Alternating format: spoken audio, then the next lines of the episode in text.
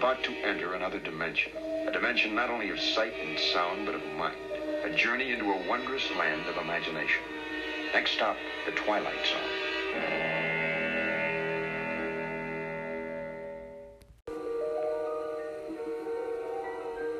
There is a fifth dimension, beyond that which is known to man. It is a dimension as vast as space and as timeless as infinity. It is the middle ground between light and shadow, between science and superstition, and it lies between the pit of man's fears and the summit of his knowledge. This is the dimension of imagination. It is an area which we call the Twilight Zone.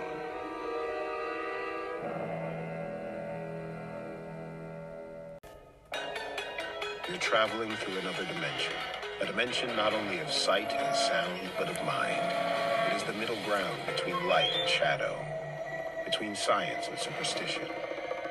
And it lies between the pit of one's fears and the summit of one's knowledge.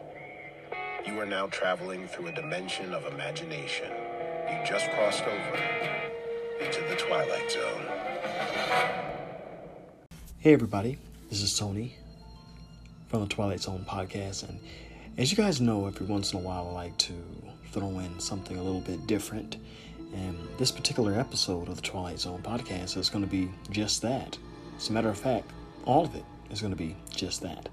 Something a little bit different. So we're going to veer out from the Twilight Zone, the main road anyway, just for a little while, and go down through some interviews and just find some different perspectives that I've found uh, from um, friends and fellow uh, fans from all over the internets, as I like to call it.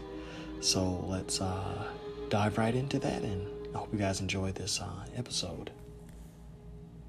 The Twilight Zone is brought to you by the new Polaroid 10 second automatic camera. Only three buttons to push. One, two, three. And in just 10 seconds, a finished picture. Hi everyone, I'm Moose, and today on Nerd, we're looking at the legacy of TV's most legendary science fiction series. You just crossed over into the Twilight Zone. Why did Rod Serling create the show in the first place? How do its various reboots throughout the years stack up to the original? And what does the Twilight Zone mean in 2019? This is the true story of the Twilight Zone.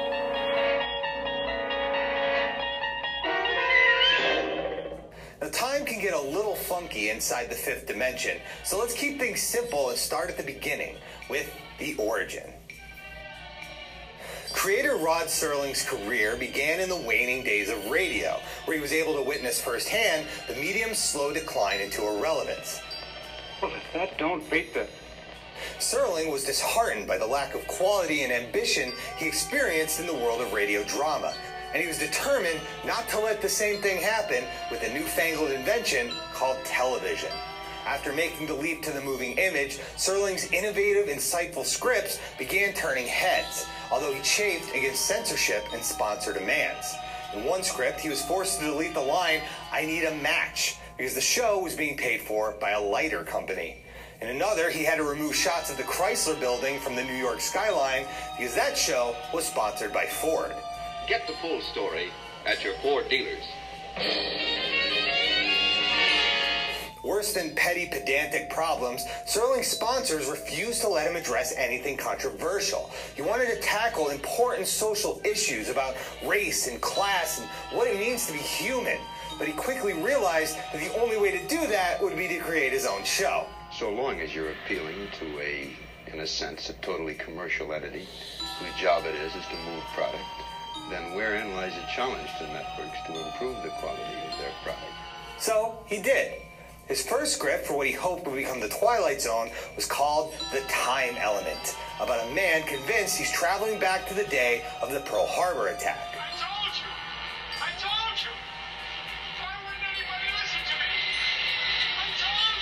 All the classic Serling hallmarks are present, from the trippy premise to the twist ending. And while CBS dug the script, they didn't want to commit to a series. So they filmed it for a show produced by Lucille Ball and Desi Arnaz instead. Good evening, ladies and gentlemen, and welcome to another Playhouse. Now, Ricky Ricardo's narration doesn't quite evoke the gravitas of Serling's stern monologues, but the episode was a hit, and CBS quickly gave the green light to The Twilight Zone.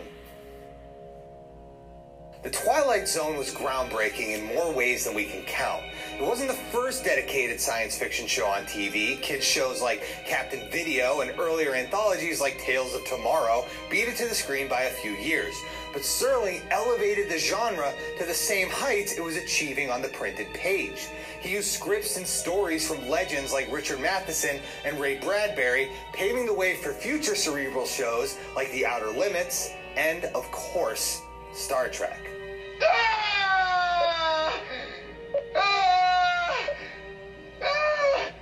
Which was also a Desi Desilu production. With The Twilight Zone, Serling finally had the chance to produce his powerful political scripts, like The Monsters Are Due on Maple Street, an allegory for Cold War McCarthyist paranoia. Well, they're our neighbors. We've known the Goodmans ever since they came here. We've been good friends. That don't prove a thing. Or I Am the Night, Color Me Black, where all the racism in the world comes to life and forms a cloud of smothering darkness.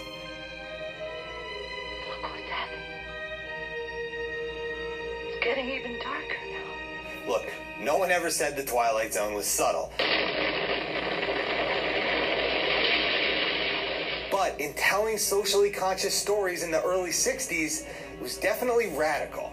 Still, as innovative as it was, The Twilight Zone was never much of a ratings hit. The show was actually canceled and revived twice during its five year run. And by the time the axe dropped the third time, Serling was just too exhausted to fight it.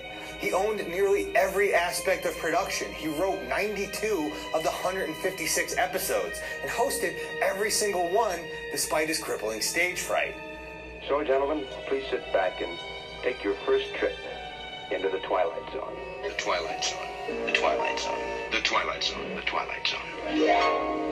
Serling moved on to less taxing roles, like appearing in commercials, hosting game shows, and writing the screenplay for Planet of the Apes.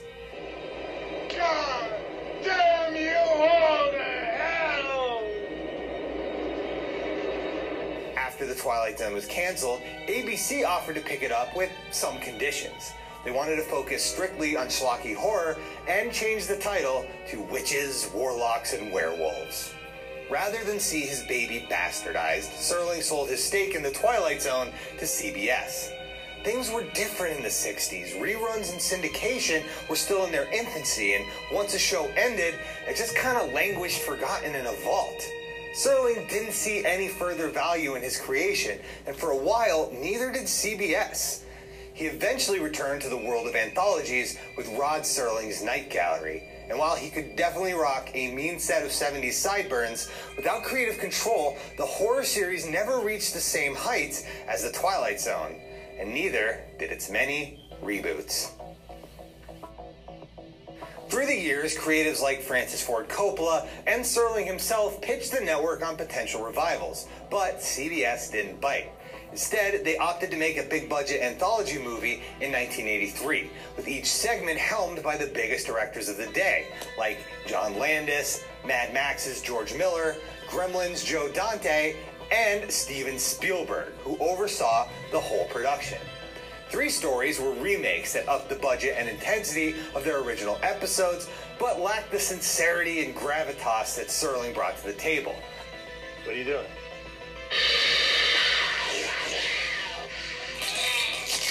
And the only original segment, called Time Out, is forever overshadowed by the tragic helicopter accident that killed Vic Morrow and two child actors who were working illegally on the set.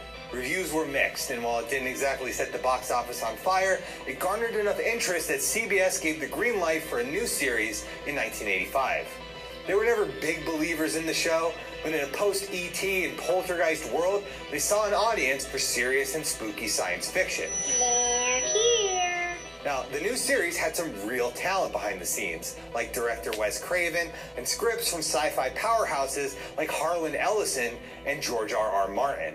There was no shortage of star power in front of the camera either, but still, the show never found an audience.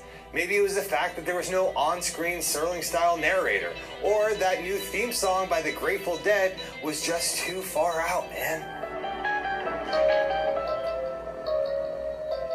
Either way, the 80s Twilight Zone was a ratings disappointment and it was canned after three seasons. Which is a bummer because there were a lot of quality episodes in there. But at least it lasted longer than the 2002 reboot on UPN.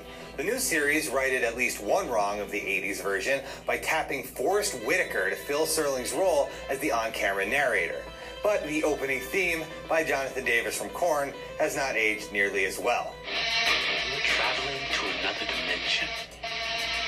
A dimension not only of sight and sound, but of mind. The series was yet another mix of new stories and classic episodes updated for a post 9 11 world, like a new version of Maple Street that substituted terrorism for the aliens of the original. Their house could be a beacon to show the terrorists where to bomb. Or a straight up sequel to the iconic It's a Good Life, where the all powerful Anthony has an even more omnipotent daughter. We don't want to make him angry, do we? I don't care. I hate him. Sadly, it only lasted a single season, and the Twilight Zone returned to the realm of reruns and annual marathons. At least until CBS announced an all new incarnation for 2019. And if you ask me, it is the perfect time because the last 60 years of science fiction has been shaped by Rod Serling's influence.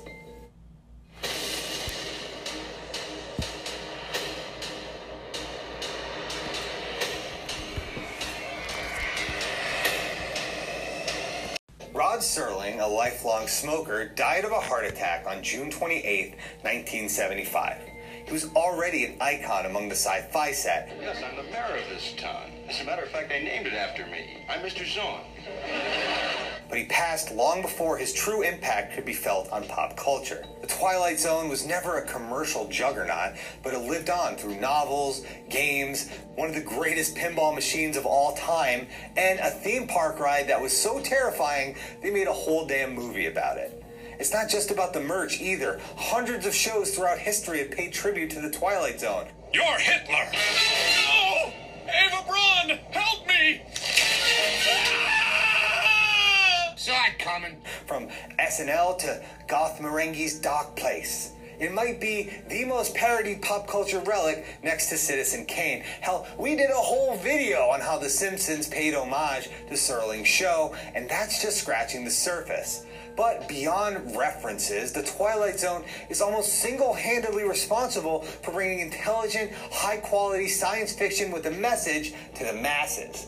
Sci fi had always tackled social issues through allegory and fantasy. Just look at H.G. Wells or Jules Verne. But Serling took it out of the bookstores, matinee cinemas, and pulp magazines and blew the minds of millions of people around the world. The Twilight Zone proved that TV shows could be smart, socially aware, and yes, scary, without dumbing things down or playing to the lowest common denominator. Its influence can be seen in everything from the cerebral horror and terrifying twists of David Lynch and M. Night Shyamalan to the razor sharp techno savvy satire of Black Mirror, which, come on, is Twilight Zone but smartphones. Anthology series are back in a big way, and given the current state of global politics, the world has never been more ready for a new spin on Serling's staple. And when we found out that noted comedian, actor, writer, director, and How to Kill fan Jordan Peele was going to produce and host, we were all in. So, how will the new Twilight Zone live up to Serling's legacy? Only time will tell. But luckily, we've got all the time in the world. Thanks for Zone is brought to you by new U.S. Royal tires engineered to keep your spare in the trunk. Lavoris mouthwash for a sparkling clean mouth and breath. Twilight Zone is brought to you by Studebaker Corporation and your Studebaker dealer. Light racing, clean tasting Pepsi Cola. And crispy, crunchy Franklin dry toasted peanuts. Twilight Zone, brought to you by Pretty Perm, the new color conditioning permanent wave. New Micrin oral antiseptic from Johnson & Johnson. Twilight Zone has been brought to you by Johnson's Baby Powder and other fine baby products. Metrecal, wafers, liquids, and now new soups. And Chesterfield King. Tastes great because the tobaccos are. Twilight Zone. Brought to you by 612 Insect Repellent. Keeps bugs from biting. Johnson & Johnson, makers of Band-Aid sheer strips. And new U.S. Royal tires, engineered to keep your spare in the trunk. Great thing about doing a new Twilight Zone is that each episode can explore different ideas. And so every episode, even though they look very different, they each have a nuanced tone. They all feel like there's a certain timelessness to them. Magic exists where we're not supposed to be. I'm ready to see. With the look of the show, we're trying to evoke a sense of wonder, but also to keep that quintessential eeriness. You happy with your life? Don't you want it all? It's all about tone with the camera work and the lighting. We're trying to emulate that feel of being very specific in such a way that we're not giving anything away. We're not tipping our hand until it's just the right time.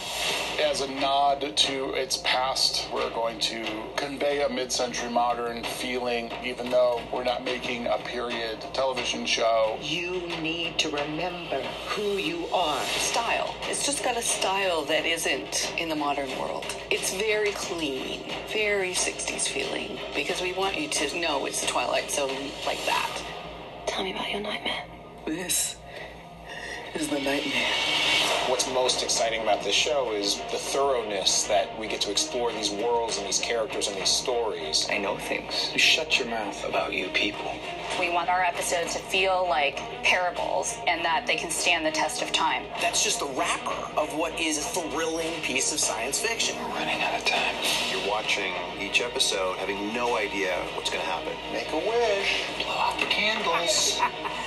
We are telling wildly entertaining, surprising stories, just like Rod did. You should run. What did you do to me? You're not there. I just need you to help me end it. It was just a story.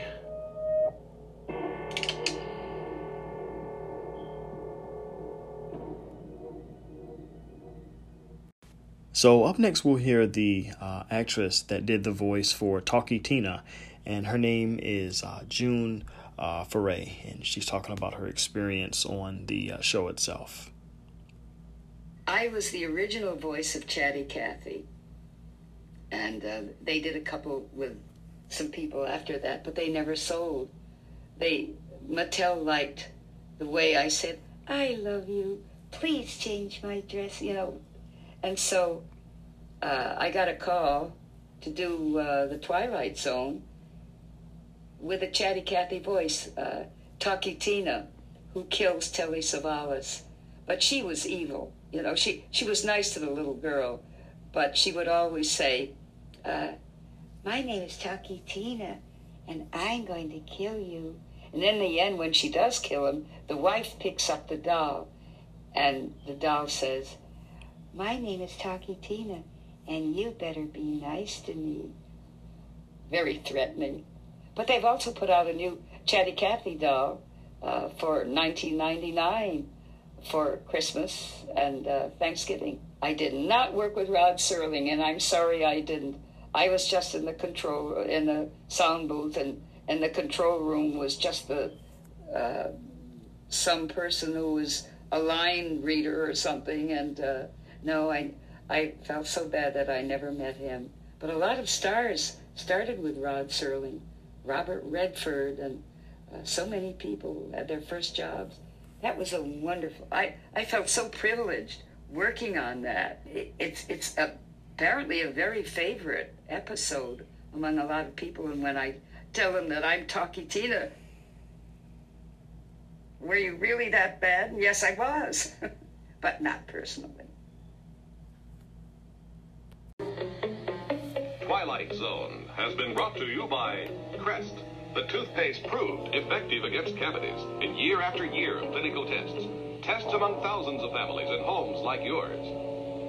As usual, I like to throw in an extra clip or interview or something interesting surrounding the Twilight Zone and or the Twilight Zone podcast.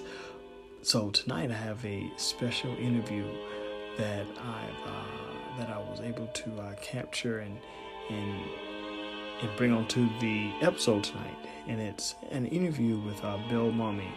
uh, and he played a few uh, characters in the Twilight Zone, and one of the uh, most popular ones is when he plays the uh, the child that has the powers that basically takes his town and or maybe even possibly the entire world under his control and It's a Good Life.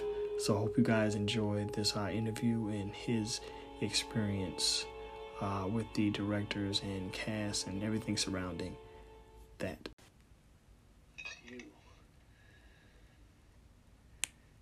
You and her. You had him. You had to go have him. You are my sunshine, my only sunshine. You make me happy when I am blue. You monster, you. You dirty little monster. You murderer. Think about me. Go ahead, Anthony. You think bad thoughts about me. And maybe some man in this room, some man with guts, somebody who's so sick to death of living in this kind of place and willing to take a chance, will sneak up behind you and lay something heavy across your skull and end this once and for all. You're a bad man. You're a very bad man. You think that? Go ahead, Anthony. I'm a very bad man. Keep thinking that. Somebody sneak up behind him. Somebody end this now while he's thinking about me.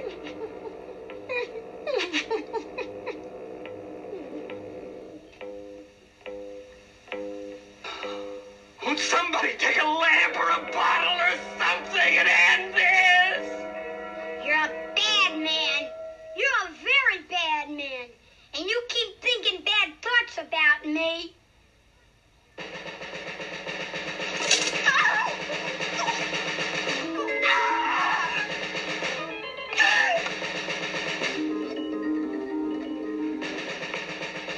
Wish it into the cornfield. Please, son, wish it into the cornfield, please.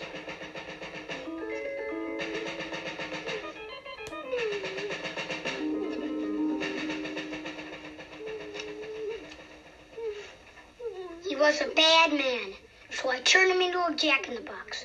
A jack in the box that still had his bad face. And you mustn't think bad thoughts about me either, or I'll do the same thing to you.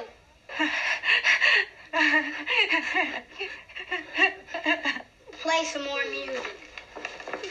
It's good what you've done to Dad. It's real good. It was swell. It was just swell. It was really good.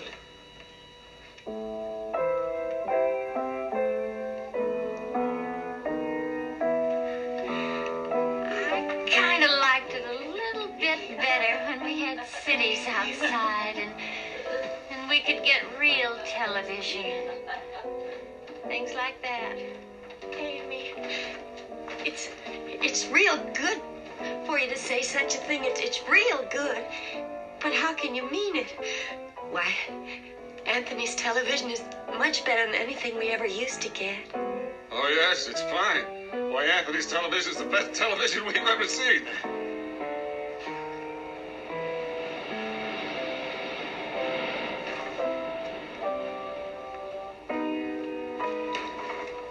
It's snowing outside. Making it snow? Yes, I'm making it snow. Why, that'll ruin half the crops. You know that, don't you? Half of the crops. That's what that'll. Dad, But it's good that you're making it snow, Anthony. It's real good. And tomorrow, tomorrow's going to be a real good day.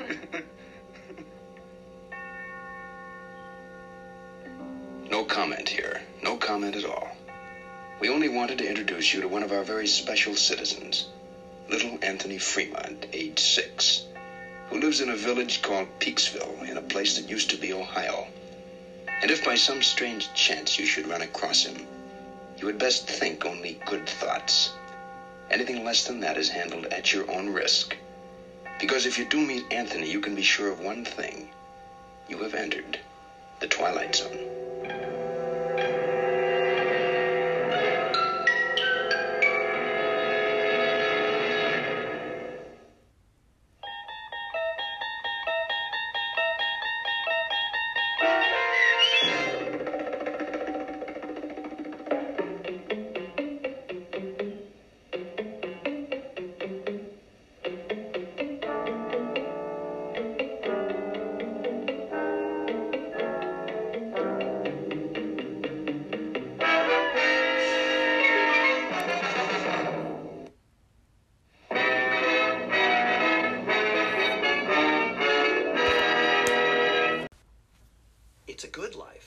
Playing Anthony Fremont, who has the ability to read everyone's thoughts. And if he's displeased with those thoughts, he'd mess you up. He'd send you to the cornfield, or he'd turn you into a jack in the box, or whatever he, or he'd just put you on fire, or whatever he might do.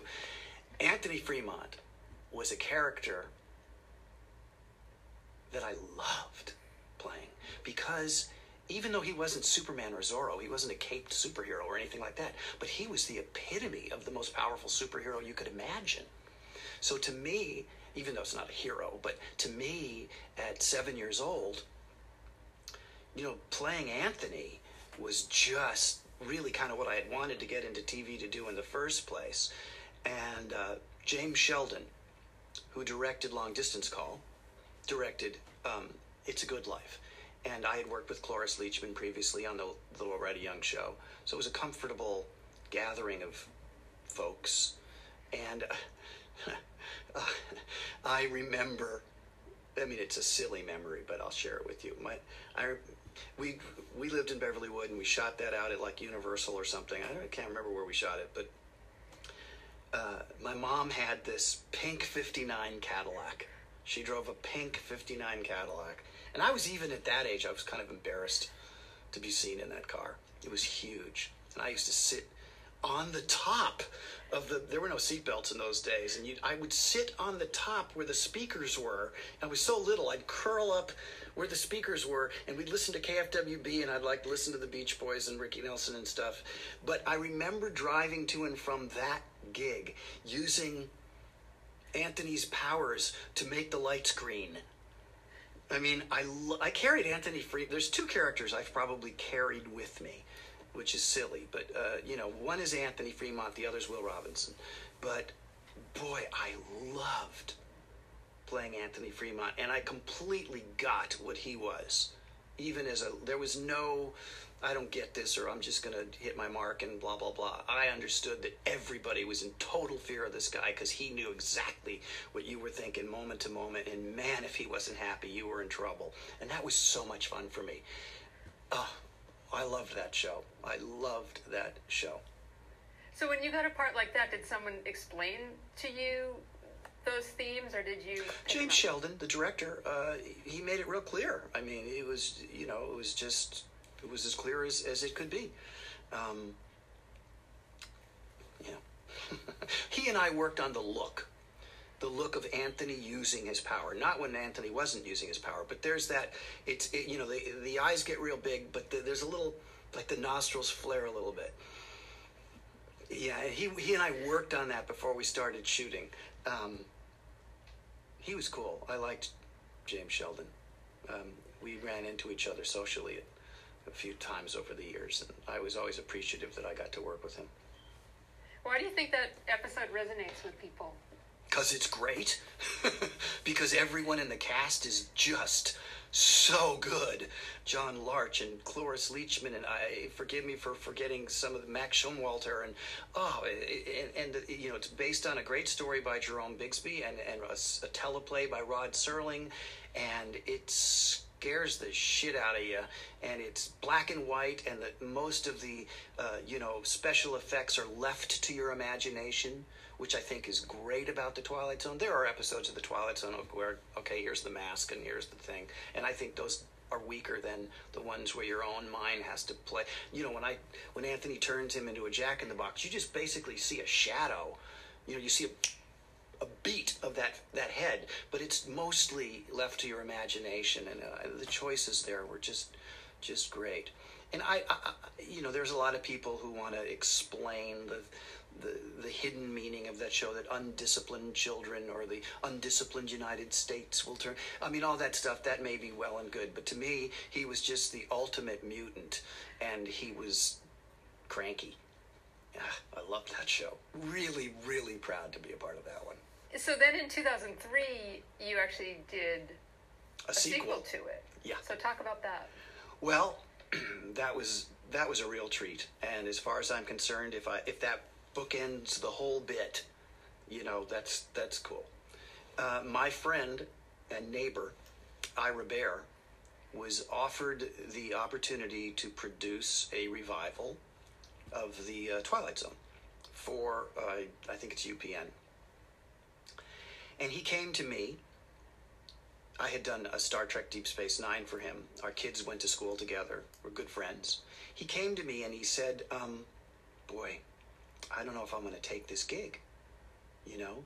And I remember saying, You have to take this gig. You have to. And he was like, and I said, You have to because you can protect it. I said, You'll protect you know the legacy of the twilight zone you have to take that responsibility. And i think i really was a pivotal a pivotal uh, part of his you know uh, decision to take that gig. Because i did feel like if you don't do it someone else is going to mess it up. And you can't let the twilight zone get messed up. I would have preferred initially don't do it. Don't anybody do it. The twilight zone is rod serling's you know? Leave it rod serling's because in history, when we look back on the Twilight Zone now, there's going to be kind of three appendages, and two of them aren't connected to Rod Serling, and I don't really think that that's necessarily a good choice. But if they're going to go ahead and do it, Ira, please do it. You have to do it. And this was long before um, we knew that th- we were going to do a sequel to It's a Good Life. That was actually my idea. You know, he took the series and he started doing it, and I said to him, wouldn't it be interesting to see what Anthony Fremont was up to now? And he went, oh, yes. And, I, and Cloris was a, a friend. I had been in a band with her son, George, and I saw her, you know, reasonably often. I said, I'll, I, we could get Cloris. I know she'd do it. And he was like, wow, that's an idea. So I wrote a treatment for what I thought it would be like. And he wrote a treatment, and we exchanged them and his treatment had included my daughter liliana who had started working on camera you know a little earlier than that. And so i really liked you know his idea. It was like wow wow. How cool if we could go back to something that classic. I mean tv guide called it's a good life one of the best 100 shows of television which is a very you know i mean it's it's nice. It's not going to get you pizza but it's still nice. It's very flattering to to be a part of something like that. So to include my daughter and work with Cloris again was just too good not to do. And Ira is a very honorable man. And obviously, you know, we went with his outline. And he gave me his word as a gentleman that if I didn't like this script, he wouldn't do it that he wouldn't do it with anyone else. He would not cast anyone else to do this. And if I didn't feel the script that he delivered to me was something Rod Serling would have given a thumbs up to, that he said, we'll, I'll, I'll pull the plug on the whole thing, which was very generous of him. Uh, and I, I loved his script. He took some suggestions that I made and tweaks and things like that. We got Cloris on board, and uh, it was a beautiful experience and a real rare opportunity to return to something that is a benchmark in your career and feel good about it, you know? So um, that was a real blessing. We have an interview with uh, Russell Johnson. Um, some of you may know him as the professor from Gilligan's Island. Um, but he had uh, several appearances on the Twilight Zone. So uh, here's a brief interview uh, with him and his experience on the Twilight Zone. Oh yeah, I did two of those. Oh God, they were wonderful. I uh, I am. I was very proud to be in those. Of course, everybody in Hollywood who in those days was doing the Twilight Zone, but that's fine. Those they were the best written shows. They they were they were wonderful, and they still are. They they still they hold up those stories. The execution that was with a guy named Albert Salmi, a wonderful actor. I played a scientist who had a time machine who brings. He's about to be hung in the Old West. He's a bad guy. I my time machine takes him out of the noose puts him in New York City, brings him into New York City in 18, you know, 50 or 60, somewhere in there. That's where he's taken out of and brought into modern times, and he can't handle that. And he ends up killing me and ends up back in the noose. Okay, that was the execution. The other one was called Back There and it's about a guy who knows that Lincoln's going to be assassinated and tries to stop it, tries to tell people, tries to stop it. And that was a fun show. That was a good show. Now, those are both written by Rod, Rod Serling. Yes. Did you meet him? Oh, yes. Oh, yeah. He used to come down on the stage uh, after the daily, after they saw the dailies, which was, you know, around lunchtime. And after that, he would come down on the stage and talk to the actors and, uh, and uh, you know, if he liked what you were doing, he'd say that I was nice and so on and so on. He was a very, very nice, very quiet young man. And he died too young. And he smoked, smoked himself to death. Today you have to go, you know, you have to audition for 64 people, you know. But in those days, it was just one or two guys. You worked with a director and he liked your work and he went and did something else. He'd say, get me Russell. You know, something. So many times you didn't have to read for, or talk or do anything. You got the part, and sometimes you did. I, the director of both of these was the same guy, and I worked with him in live television, so I didn't have to do anything. Twilight Zone was brought to you tonight by Kleenex Tissues. The only tissue that gives you so much. The soft, strong tissue with the Kleenex touch. The Twilight Zone is brought to you tonight by the perfect coffee on the modern scene. New Aroma Roast, Sanka Coffee. For any of the producers, I mean, Serling is such a. We have a mental image of him, right? Um, what more did you learn about him through the process of making the show, and why is he as important as he is? You know, I, I think one of the, the things that really opened this up for me was, was realizing that he, he's a humorist. You know, we think of him as a, a horror science fiction uh, master, but he is uh, he, he's a he has a perfect pitch tone uh, of comedy. Why do you like someone like that? Well, I'm glad you asked. When I was in Key and Peele, once again, um, I uh, you know, uh, but yeah, we, you know, in, in thinking about his, his tone, um, you know, we, we, we got to this this this thing, you know, that we were calling the Serling wink. Um, that there was there there there is a, you know, I mean, you know, one of the greatest episodes to serve man is a is basically a long-winded dad pun. expertly crafted into this terrifying uh, story that develops in front of you, and by the end, you are you are there with it. And um, you know, only sort of years later, in, ret- in retrospect, you'd be like, that's kind of a silly, fun um, a, a joke, bit, bit of satire. Um, so that was that was a you know that that was a big thing that kind of opened up the you know what the, the energy of the show was is don't don't forget you know the twilight zone is a place where anything can happen um, it is uh, you know the, the the possibilities are as endless as your imagination can take them and um, and you know they they don't even when they're at their most harrowing um, they leave you uh, feeling up and they, they, they give you a sense of fun uh, they give you something to talk about going into your week. Um, so I, I, think the underlying positivity that the Twilight Zone brings because I always had the, the connotation of watching the shows, especially as a kid, that my God, these are terrifying and mind bending and, and so serious.